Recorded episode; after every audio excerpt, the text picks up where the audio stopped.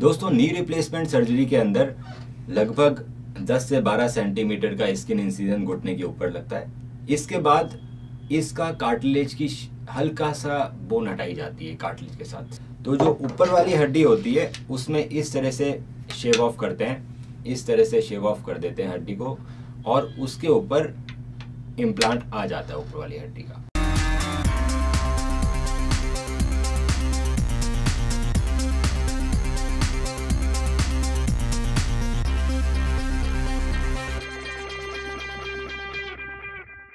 Hello दोस्तों, हमारे पास बहुत सारे पेशेंट आते हैं नी रिप्लेसमेंट कराने के लिए और सबसे ज़्यादा क्वेरी उनको ये होती है कि आखिर नी रिप्लेसमेंट क्या होता है, कैसे होता है, कितने दिन पहले भर्ती रखते हैं, कितने दिन बाद में भर्ती रखते हैं, हमें क्या क्या चीज़ें करनी है क्या क्या चीज़ें नहीं करनी। तो दोस्तों, जब किसी को नी रिप्लेसमेंट कराना होता है तो हम उसे एक दिन पहले हॉस्पिटल में भर्ती करते हैं।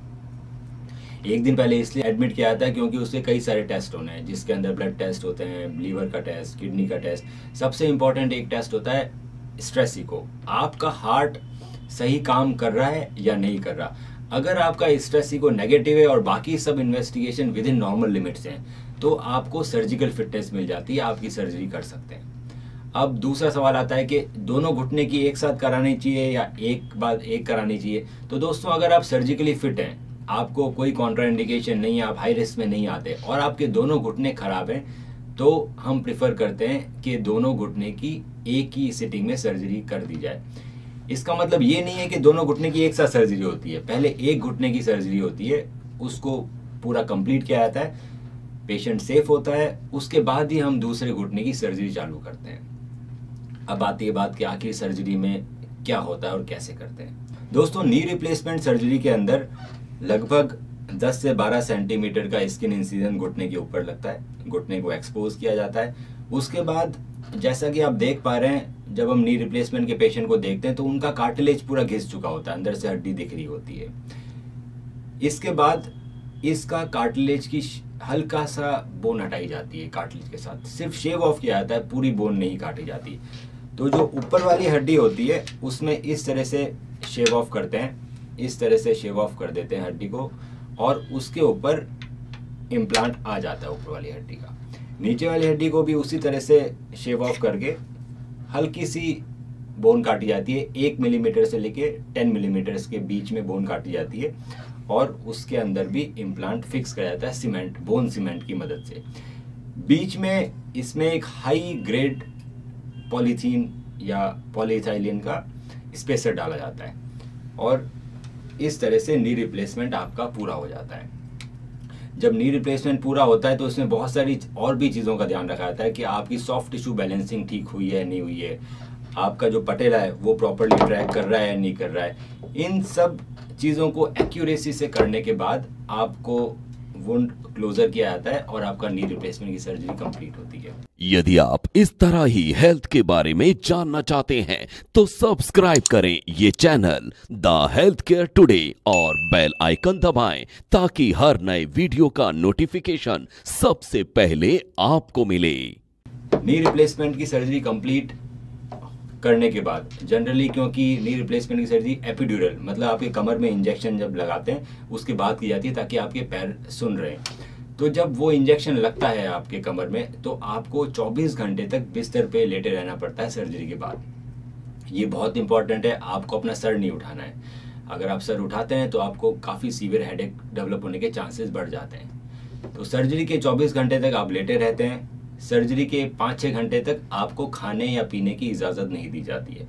उसके बाद धीरे धीरे सॉफ्ट डाइट चालू करते हैं लिक्विड डाइट चालू करते हैं और धीरे धीरे आप नॉर्मल रूटीन में आते हैं। ऑपरेशन के दूसरे दिन, जब हम आपके नी के अंदर एक ड्रेन होती है, ताकि जो ब्लड इकट्ठा हो रहा हो, बाहर निकलता रहे। जब हम आपके नी की ड्रेन निकाल देते हैं, आपके हो सकता है कि आपको यूरिनरी कैथेटर डाला हो, वो निकाल देते हैं। ये सब निकालने के बाद आपको चलवाया जाता है।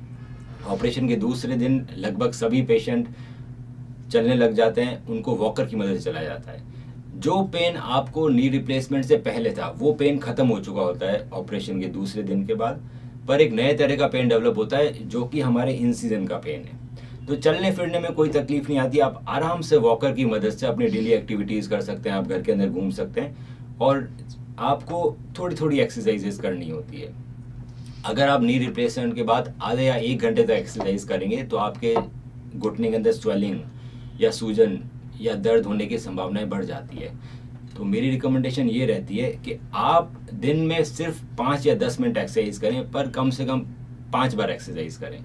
हर एक्सरसाइज के बाद दस मिनट का बर्फ़ की सिकाई होती है। सिंपल सिंपल एक्सरसाइजेस करनी होती है और आप अपनी डेली एक्टिविटीज़ कंटिन्यू रख सकते हैं। ये चीज़ पंद्रह दिन तक चलती है। पंद्रह दिन के बाद आपके जो नी रिप्लेसमेंट के जो टाँके लगे हुए हैं, जो सूचर्स हैं, या वो स्टेपलर होंगे तो हम स्टेपलर रिमूव कर देते हैं और उसके बाद आप अपनी डेली एक्टिविटीज़ रिज्यूम कर सकते हैं।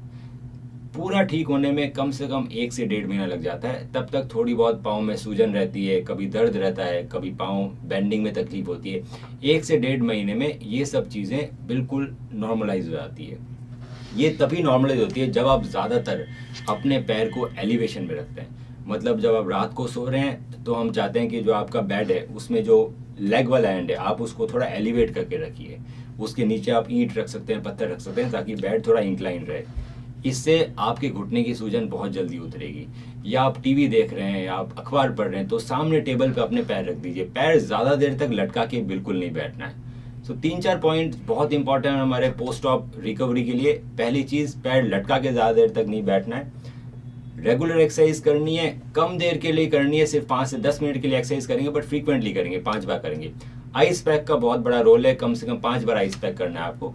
अगर आप ये चीज़ें फॉलो कर रहे हैं, आप वॉकर की मदद चल रहे हैं तो आपकी रिकवरी बहुत जल्दी आएगी। दोस्तों, अगर आपको हमारा वीडियो पसंद आया और आप चाहते हैं कि हम आगे भी इसी तरह के वीडियोस बनाते रहें तो आप इस चैनल को ज़रूर सब्सक्राइब और लाइक कीजिए।